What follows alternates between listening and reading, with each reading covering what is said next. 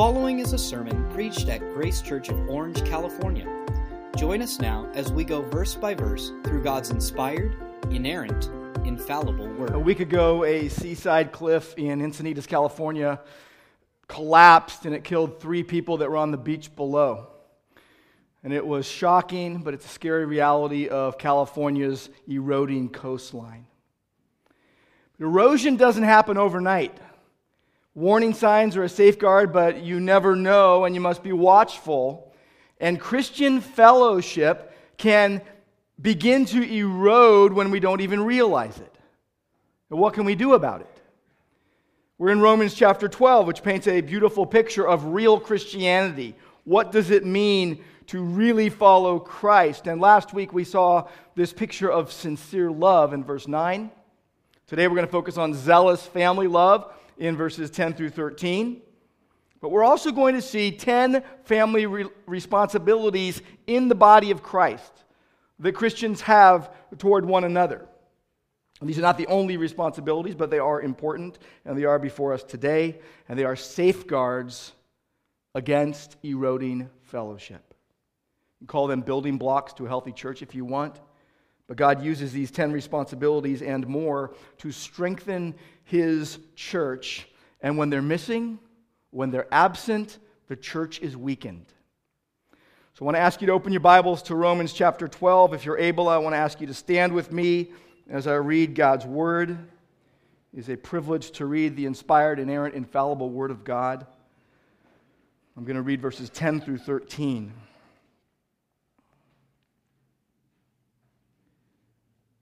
Love one another with brotherly affection. Outdo one another in showing honor. Do not be slothful in zeal. Be fervent in spirit. Serve the Lord. Rejoice in hope. Be patient in tribulation. Be constant in prayer. Contribute to the needs of the saints and seek to show hospitality. And Lord, we thank you for your word. We thank you for your presence. Pray, Lord, by your Spirit, you would have your way in our hearts today, that you would change us by your word, that you would be honored and glorified. And we pray in Jesus' name. Amen.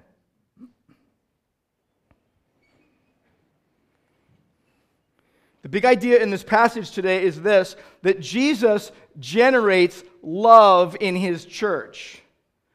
Jesus generates family love in his church. We know we are prone to wander. We know that we are prone to stray. And if we don't stay close to Jesus and one another, fellowship begins to erode. You can go back to Romans 12:1 and see that due to God's gospel mercies that are outlined in chapters 1 through 11 that, that it tells us Christ saves sinners and that all who trust in Christ's finished work on the cross, all who trust Christ's sacrifice for sin, fully yield themselves to Him. And then we find in chapters 12 through 16 how do you really live this Christian life? How do you really follow Jesus where the rubber meets the road in daily life? And you notice it's about yielded dependence, it's about obedience that keeps us on point. It's, it's about us trusting Jesus who saved us, who is sanctifying us, who is sustaining our lives, and we trust him to lead us and guide us and protect us and provide for us in Christ. And so today, this refreshing passage of zealous family love and these 10 responsibilities, these family responsibilities, are going to be wonderful. And uh, to give a handle on it, really, I, I gave a summary heading to every verse. So I want to give you those, okay? Verse 10, a picture of tenderhearted care. And there'll be two responsibilities under there. So, tenderhearted care, verse 10. Verse 11, enthusiastic service. There will be three responsibilities under there enthusiastic service. Verse 12, unwavering hope. Unwavering hope. There'll also be three responsibilities there. And then verse 13, generous giving, and some responsibilities under there. So, tenderhearted care, enthusiastic service, unwavering hope, and generous giving. And these are four heart based attitudes that have to anchor our obedience to the responsibilities that we have as we fulfill them in the family of God. Because what you'll notice as you go along is it's not about just doing something, it's about how you do it and why you do it. What's your motive? How and why we do what we are commanded and enabled to do matters supremely. So, four heart based attitudes that must anchor our obedience to God as we fulfill our responsibilities in the family of God. Start with me at verse 10, and we're going to look at this picture of tenderhearted care. Tenderhearted care. Now, the first responsibility, there's no surprise here, it is love. This verse begins Love one another with brotherly affection. Love one another with brotherly affection, literally, full of tenderness. This is talking about like husband and wife tenderness. Um, you know, parent and child tenderness, brother and sister tenderness. This is family love. So love one another with brotherly affection. These are synonyms side by side coming from the same root word. So love one another comes from philos, where we get our word Philadelphia. It means to be a friend, it means to be friendly, it means to have friendship love. And then it's combined with family love, which is not based on you know personal attraction or on desirability like when angela and i had our four excuse me five kids sophia t- no one tell sophia? Uh, when angela and i had our five kids we're like this what we got? We're loving these ones. Okay? We didn't go oh can we take this one back? Or you know this one's not pretty enough or this one's not cute enough. You just take what you get in the family and you love your family. So you, the first thing is love, but then you got brotherly love. So you got family love, now brotherly love. So it's like doubling down on it. It's the word Philadelphia, again, phileo, to have this tender affection, and then for a brother, adelphos. It's a tender affection for a brother, loving affection for God's family. So literally, the first verse is just packed with family love. And the two greatest commandments, Jesus said, Matthew 22, love the Lord your God with all your heart and mind and soul and strength. And what? Finish it for me. Love your neighbor as yourself. Romans 13, 8 says, owe nothing to anyone except to love one another. 1 Thessalonians 3:12 says, "May the Lord cause you." Here is a prayer. May the Lord cause you to increase and abound in love for one another. 1 Thessalonians 4 9, it says, speaking of love of the brethren, Paul says, You have no need for anyone to write to you because you are taught by God to love one another. So we have a, a heavenly Father who teaches us very clearly that we're to love God's family. If you're a believer, you know that you need to do that. Not a surprise. It's like, well, no one told me that. They baited and switched me. 1 Peter 1:22 says that you have in obedience to the truth purified your souls for a sincere love of the brethren. Therefore, because you've done that, fervently love one another from your heart. I mean, God sees our hearts, God knows our hearts, God changes hearts. 1 Peter 4 8, it says, above all, keep fervent in your love for one another. Love covers a multitude of sins. And then it gets more serious. You get to 1 John chapter 2 verse 9. The one who says that he is in the light like I'm a believer and hates his brother is in darkness. The one who loves his brother abides in the light. There is no cause for stumbling in him. 1 John 3:10 By this the children of God and the children of the devil are obvious. Anyone who does not practice righteousness is not of God, nor the one who does not love his brother. 1 John 4, 7 and 8. It would make a great song. Beloved, let us love one another. Love is from God. Everyone who loves is born of God and knows God. So if you're a professing believer, you're actively seeking to love God and, and love your brothers and sisters in Christ. That's actually an assurance that you're saved. 1 John 4:20 if someone says I love God and hates his brother he is a liar. Strong word. The one who does not love his brother whom he has seen cannot love God whom he has not seen. There's an expectation here. This is not an option. We're not on a smorgasbord here. This is a willful choice. And it's more, it leads to more. The second responsibility in this, in this verse is honor. Look at it. It says, outdo one another in showing honor. Love and honor. Outdo one another in showing honor. That no one is to seek his own honor or position, but that everyone is to be willing to give honor to others. It, it literally means to prefer one another, to give one another preference. It, means to go before and show the way to consider how you can show respect and consider others better and esteem them more highly. It's the idea of leading the way in putting others first. Now, does it mean you're always sitting in the back seat and you never get to drive and you never get to choose where you eat? You know, you never get your opinion heard? No. I can understand this by looking at the world of sports. I did a lot of coaching with my kids, and in soccer and basketball, one of the high virtues is giving assists to your teammates so that they can score. So you give away the ball so they can score, and you're happy when they do well. This is what it's like. It, verse 3 told us already don't think more highly of yourself than you ought to think. Philippians 2 3 says, do, do nothing from selfishness or empty conceit, but with humility of your mind. Now you're thinking straight. Regard one another as more important than yourself.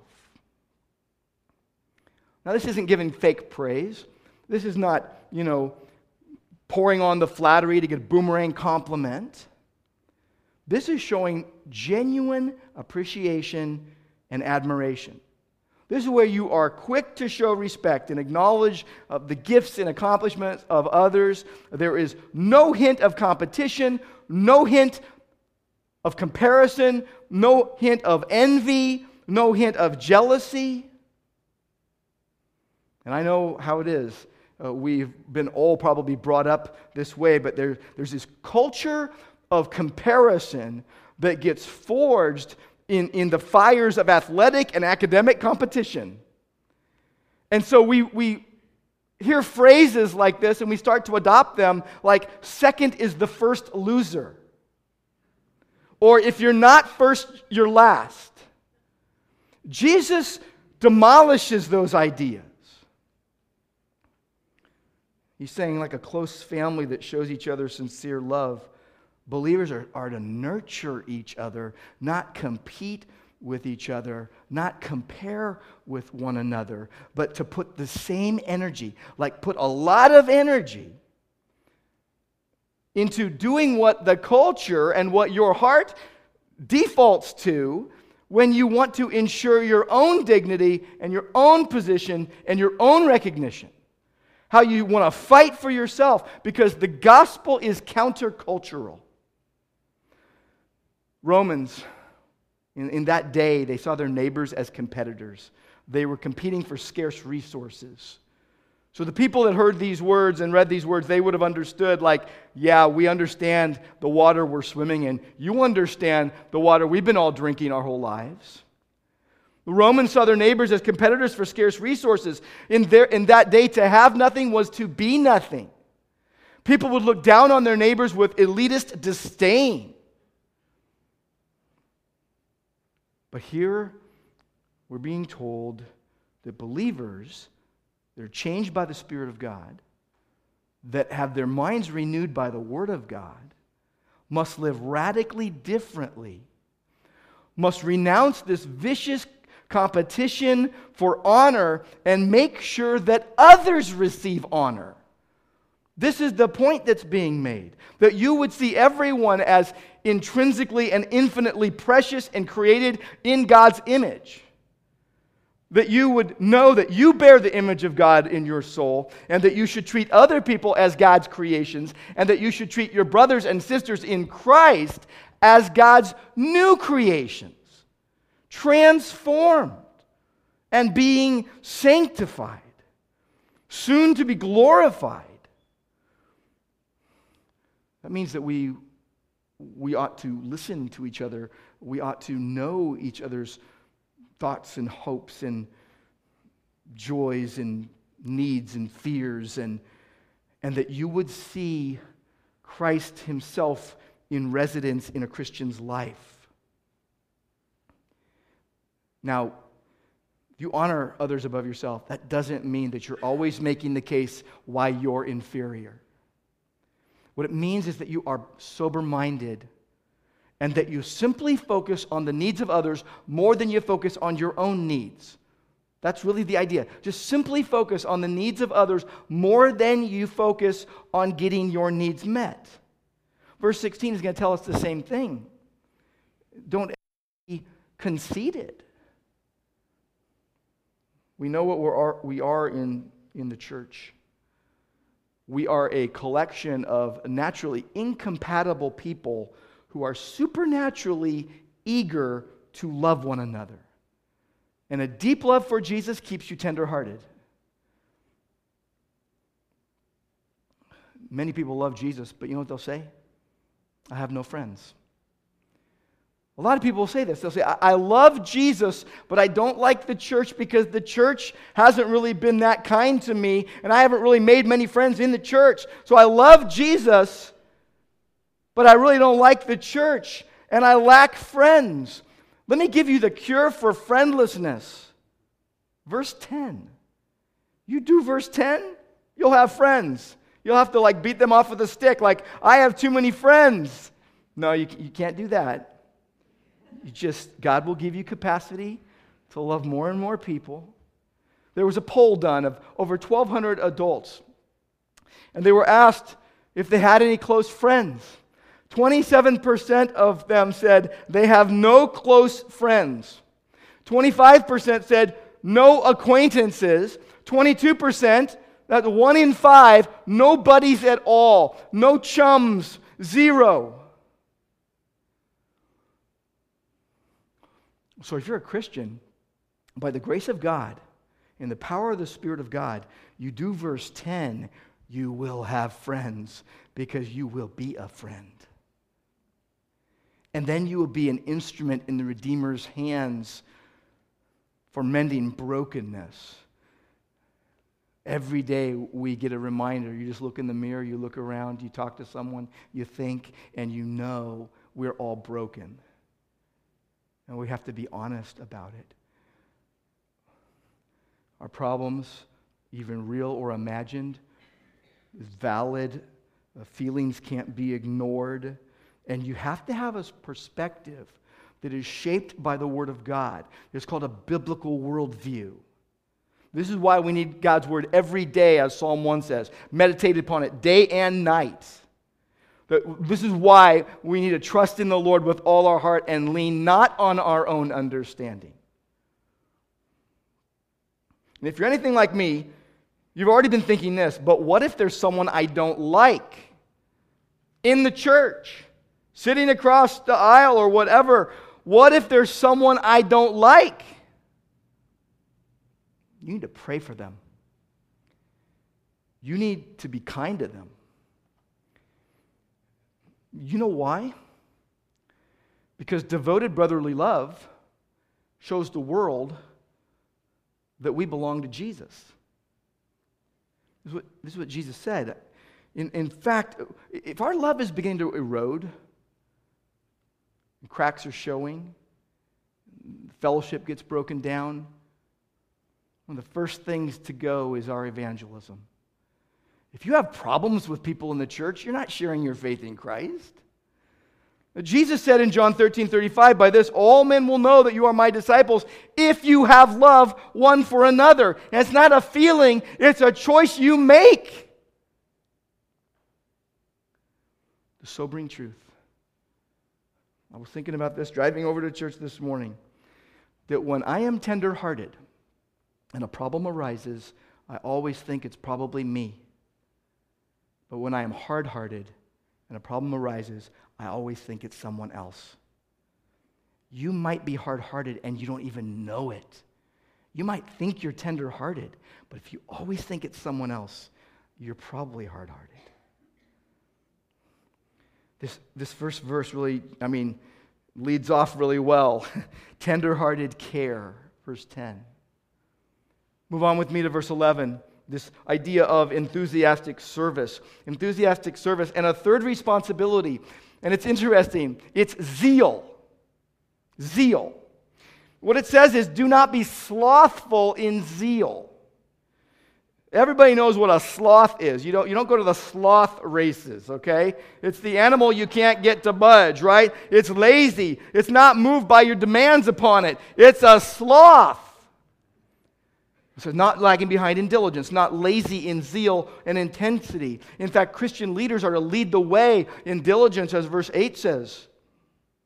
And there's all sorts of zealousness that we have for all sorts of things politics and sports and social issues and our kids and other people's wrongdoing and all these things you can put on the list and you could be described as a zealous person about it. But here we are not to be slothful in zeal. But whatever is worth doing in the Lord's service is worth doing with enthusiasm. Colossians 3:23, whatever you do, work at it with your heart, your whole heart. You're serving the Lord Jesus Christ. But laziness allows a root of evil to spring up. Proverbs 18:9 says, "He who is slack in his work is brother to him who destroys." The weeds grow in the neglected field. But there is no room for slothfulness. We have a responsibility to serve God with our very best. Ecclesiastes 9:10 says, "Whatever you find to do, do it with all your might."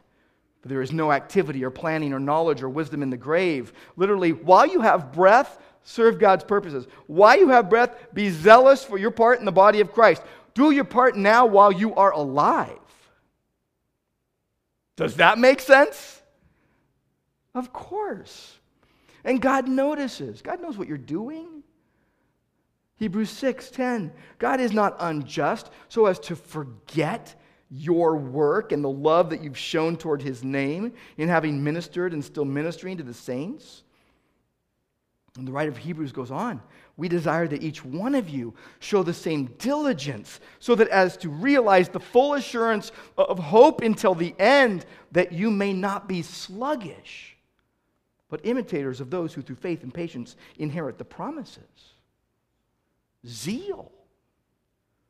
Fourth responsibility attitude. Having a good attitude. Literally, it's be fervent in spirit. You know what that means? Boil. Now, it doesn't mean your anger issue, it means to generate sufficient heat to produce energy that is necessary to get good work done. It's like a steam engine in the Christian life, and it counteracts laziness. It's a fire that makes the soul boil fervently. It's biblical fervency isn't cold to people's needs. When you think about the mercies that are explained and expounded upon in Romans chapters 1 through 11, when you think about and understand God's grace in salvation, you get fervent in spirit. Diligence there, uh, uh, the not slothful, that's about your action, but fervent in spirit is about your attitude. Apollos was like this. In Acts chapter 18, it says he was fervent in spirit. He was teaching accurately and, and speaking accurately the things concerning Jesus, and he was fervent about it. His attitude was good. Fifth responsibility servanthood. Because it says, then this trio here ends with serve the Lord. Just look at that. Look at that verse. You see that? Serve the Lord, verse 11. Just caps it right off. Serve the Lord. Well, here's what it means serve the Lord as a slave of the Lord. Serve the Lord as a slave of the Lord. You're committed to the success and well being of your master and nothing else. This is how Paul said he served. Paul said, I serve God in my spirit in the preaching of the gospel of his Son, Romans 1 9. Now, in Romans 12, Paul uses three words for service, three different words to describe serving Christ.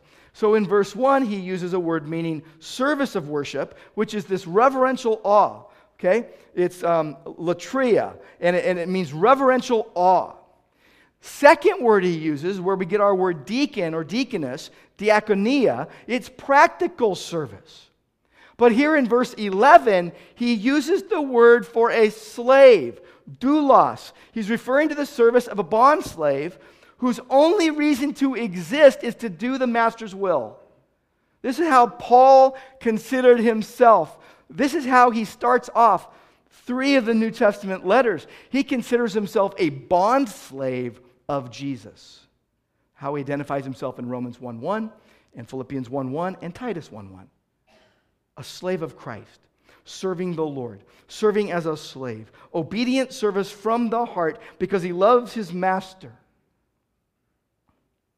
We have it on the wall. We print it in the bulletin. We say, it's on our website. We say we want to sacrificially serve Jesus as a church. And it's one thing to say it, it's another thing to each individually do it, and then family units do it, and then us as a church do it. I was thinking a lot about our church this week and how I'm very thankful for this body of believers. And now I thought there's a lot I can commend this body about. That I can say, like, thank you for what you do day in and day out to, to worship the Lord and to serve his purposes and to serve others. And I know what happens when needs arise. People meet the needs, whether they're organic or organized, the needs get met. You glorify God as you meet so many needs. So you're practicing what I'm preaching. You're serving the Lord with gladness, as Psalm 100, verse 2 says. And it starts in your heart first. And I think it starts in our gatherings and goes out from there as well. And so I have a lot to commend you about. But there's just one little thing. See what I did right there? Right? I'm going to come back and put the sandwich together and say something good. But there's one thing I got to bring up. And I just want you to know I'm not thinking about any of you individually, I'm thinking of us collectively. But some of you might not even know what I'm about to say because you're not here to see it. I don't know if you know this, but since January of this year, I have been starting every worship service with a scriptural call to worship. I will come up to the front, read something from the Bible, pray, and then we start. Some of you are like, wow, when do we start this? In January. This is about getting to church on time, folks. I'm serious about it. Now, now by the way, I'm not, someone asked me for, after first hour, were you like really looking at me a lot? I'm like, you're just easy to look at. Don't worry about it. I wasn't thinking of you. I can't like, I'm not, I don't have a notepad that big, okay? When I'm gonna keep track of everybody every time they're late to church. Uh, you know who you are. And here's the deal. Look, things happen. I get it. Extenuating circumstances. But for eight months in a row? Really? Numbers don't lie. I think you know what I'm trying to say. Commit to be on time when we come together, the one time all week we get together to worship together the King of the universe, and we're going to sing our hearts out, and we're going to pray, and we're going to hear the word, we're going to consider this together, and then go out to reach a needy world. Stop being so late. Like, I seriously want everyone just here ready at the beginning so you can actually hear the scriptural call to worship. And you can hear the first song. I, don't know if you know this, but we sing a few songs before the preaching, too.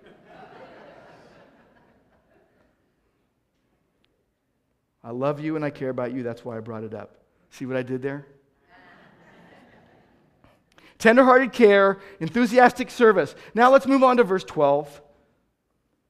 Unwavering hope unwavering hope. And the sixth responsibility, joy. Look at verse 12. It says, Rejoice in hope. That's the confident assurance that God is going to keep his promises. We're, born again to a living hope, 1 Peter 1 3, a sure hope. People are going to ask you, Where's the promise of Christ coming? Oh, he's late. Where's your hope? The hope is the eternal perspective that yields patience where we rejoice in light of our hope. Our hope is on point because it is in Christ. And so we have this joy. It's not a matter of your temperament or of your circumstance, but faith in the promises of God. Because we have an omnipotent Father, a loving heavenly Father who, who is providentially guarding our way Romans 8 28. We have a sovereign Savior. He is with us always. Matthew 28 19. We have the indwelling Holy Spirit. We have a heavenly home to look forward to. Romans 8 24 and 25 says, In hope we have been saved. Hope that is seen is not hope. Why does one hope for what he sees? If we hope for what we do not see, with perseverance we wait eagerly for it. Which leads us to the seventh responsibility patience. Not just joy, but patience. Being patient, persevering in tribulation. Patient in tribulation. That means when you're under pressure, you endure it with patience. That you know God is allowing me to go through this to drive me to Him. I have strength to persevere in trial and temptation and affliction and adversity because I have communion with Jesus constantly, no matter my circumstances. There's something else, though, you need to know about why we go through tribulation in this world. We go through tribulation in this world because we are linked to Jesus. We have tribulation in this world because we are related to him whom the world hates. The world's hatred of Christians is just a continuation of their quarrel with Jesus. And Jesus promised believers peace in the midst of tribulation so we can joyfully endure. Romans 5 2, we exult in hope of the glory of God. Not only this, we exult in our tribulations, knowing that tribulation brings about perseverance. We're under pressure, longing for promised rescue. Eighth responsibility, no surprise, prayer. Look at it. Be constant in prayer. That's how verse 12 ends. Be constant in prayer. Hold fast to prayer. Persevere in prayer. Give attention to prayer. Be faithful in prayer. Pray, pray, pray, pray. Pray without ceasing. Be devoted to it. To be devoted means to be strong towards something, to be steadfast, to be unwavering. This is how the early Christians worshiped. They were devoted to prayer. This is how the apostles worshiped. They were devoted to prayer and the, and the preaching of the word, the ministry of the word. We're to pray without ceasing. We're to pray and keep praying. As suffering continues, keep praying that Jesus will, will give full salvation to all the people he has chosen and he will restore the universe. Go for the hope. Persevere in hope, in, in, in weakness, in, in a sin stained world. God's Spirit enables us to pray. You thought about that? The reason why you can pray? The reason why you can even pray and give praise and endure affliction? while you're praying? That you can be persistent in your prayer to the point of being an annoyance, even? That you can hound God about what you're praying about? And He wants you to? There was a 2018 book entitled The Coddling of the American Mind. The subtitle was telling how good intentions and bad ideas are setting up a generation for failure. The book argues that recent uh, problems on college campuses originates from three great untruths that have been increasingly included as part of American childhood and education. The first untruth, that of fragility. What doesn't kill you makes you weaker. The second untruth, emotional reasoning. Always trust your feelings. And the third untruth, us versus them. Life is a battle between good people and evil people. And you know how that gets defined in our culture. Three untruths in our culture that spread very widely and are causing untold emotional problems. Emotional reasoning? No. Always trust your feelings? No. The Bible is antithetical to that. Do not let your feelings rule. You put human reasoning in the saddle, it is very problematic. If you do that in your life as a professing Christian, you will have a hard time living the Christian life. Human reasoning is faulty. We need the Word of God. We need biblically informed reason and a new heart, is what we need. And as we are changed by the Word of God, as, as we pray unceasingly with unwavering hope, you get traction in the Christian life. tenderhearted care, enthusiastic service, unwavering hope. Now go to verse 13 with me. I want you to see this last part. Generous giving. Generous giving. Ninth responsibility is sharing. What does it say? Contribute to the needs of the saints. Contribute is from the, the word we get fellowship from, koinonia. Contribute means to share with, to share in. Koinonia is often translated fellowship or communion. The basic meaning is commonality, it's partnership, it involves mutual sharing. This was immediately evident in the early church, Acts chapter 2. The believers continually devoted themselves to the apostles' teaching, to fellowship, koinonia, to the breaking of bread, to prayer. And it says that all those who believed were together and had all things in common, koinonia. Peter spoke of sharing in the sufferings of Christ, koinonia. Uh, this is the giving side of sharing. Uh, this is contributing uh, to the needs of the saints. This is sharing in their need by giving for their need. 1 Timothy 6, verse 17 says, Instruct those who are rich in this present world, and pretty much all of us are rich compared to the rest of the world, to be generous and ready to share. Koinonia. We're stewards of what God has given us. John commended Gaius for his generosity in 3 John.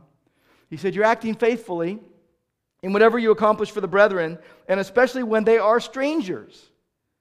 They bear witness to your love before the church. So, Christians who you don't know, that you serve. And he says, You will do well to send them on their way in a manner worthy of God. They went out for the sake of the name.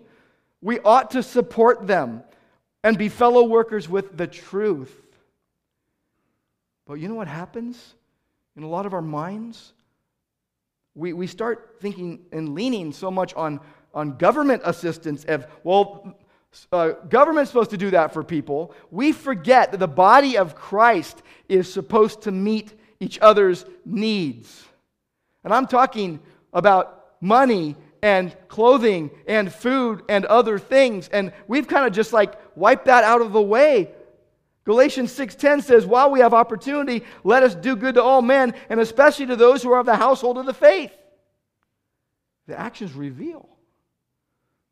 1 John 3, verse 17, "Whoever has this world's goods and beholds his brother in need and closes his heart against him, how does the love of God abide in him?"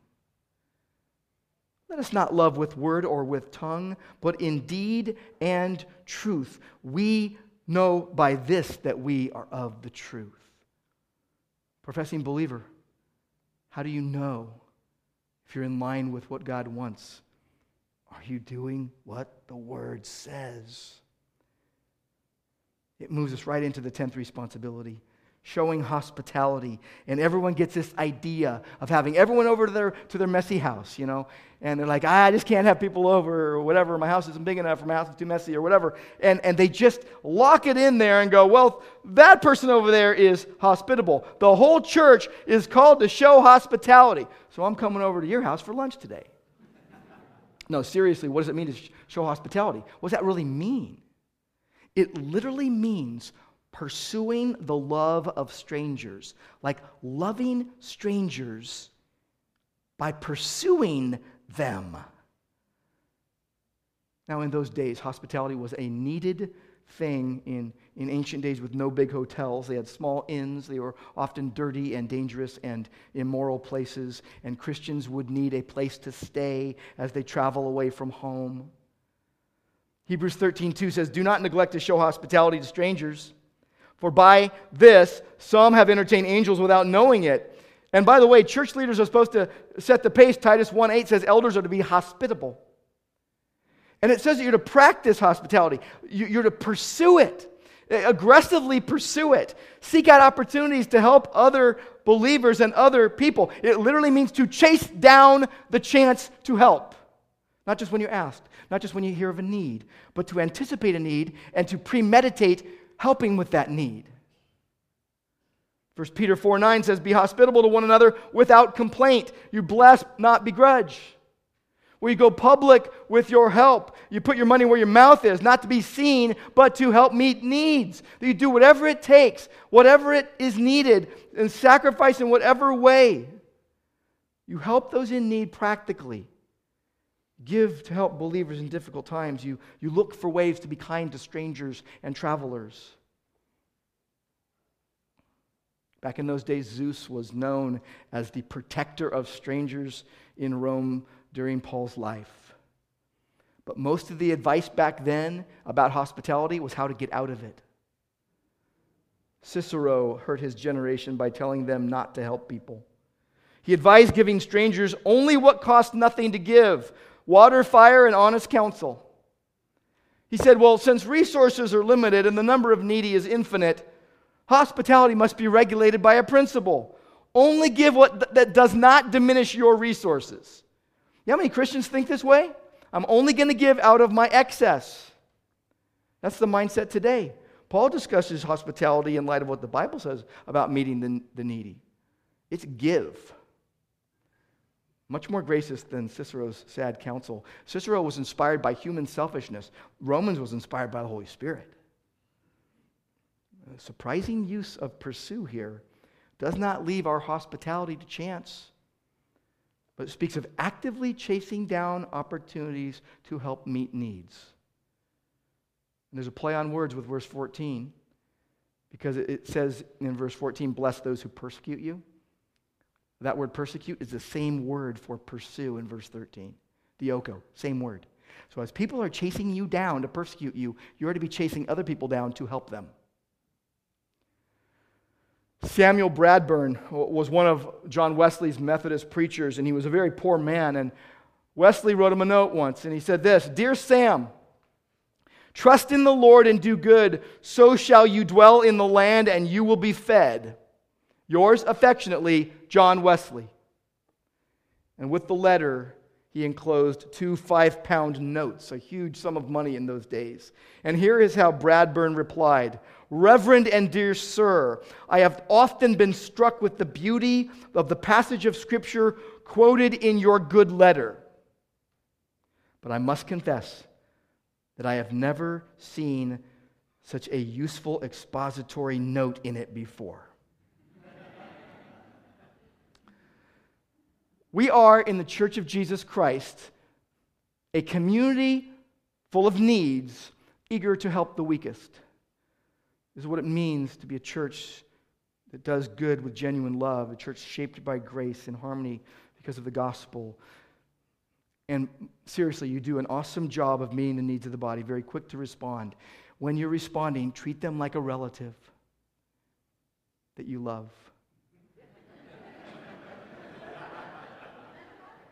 Helping is going to cost you, and it's going to require you to take action. When you became a believer, you didn't join a club that you were going to pay dues for. You joined a family. You were brought into a family. You were adopted into a family that you would have responsibilities in. And your motives matter. The mindset is not who is going to meet my needs, but whose needs can I meet? The Jesus generates love in his family. Jesus generates love in his church. Real Christianity, zealous family love, tenderhearted care, enthusiastic service, unwavering hope, generous need meeting. And by the way, you don't have to memorize all 10 of the responsibilities. Just love Jesus and do the next good thing.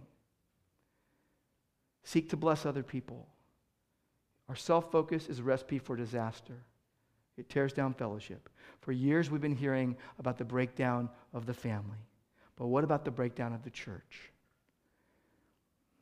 When family love ceases to be zealous, begins to erode, starts chipping away at the core, the church's worship and witness is weakened. If you want to build a wall that won't erode and is able to withstand the forces of evil and of this world and of our sin, it will be quite simply supernatural. You have to look at the master builder. We're living stones. Jesus is the chief cornerstone. And Jesus, Jesus is building his church. And Lord, thank you that we can come to you knowing that we are we're trusting you, the one who has saved us and sanctifying us and sustaining us and will glorify us one day and will bring us safely to your heavenly kingdom in due time. But until that day, we wait for you and we work in your name, trusting you, Lord Jesus, who unites what sin divides. And thank you, Lord Jesus, that you generate family love in your church. Thanks for listening. For more information about Grace, please visit our website at graceorange.org.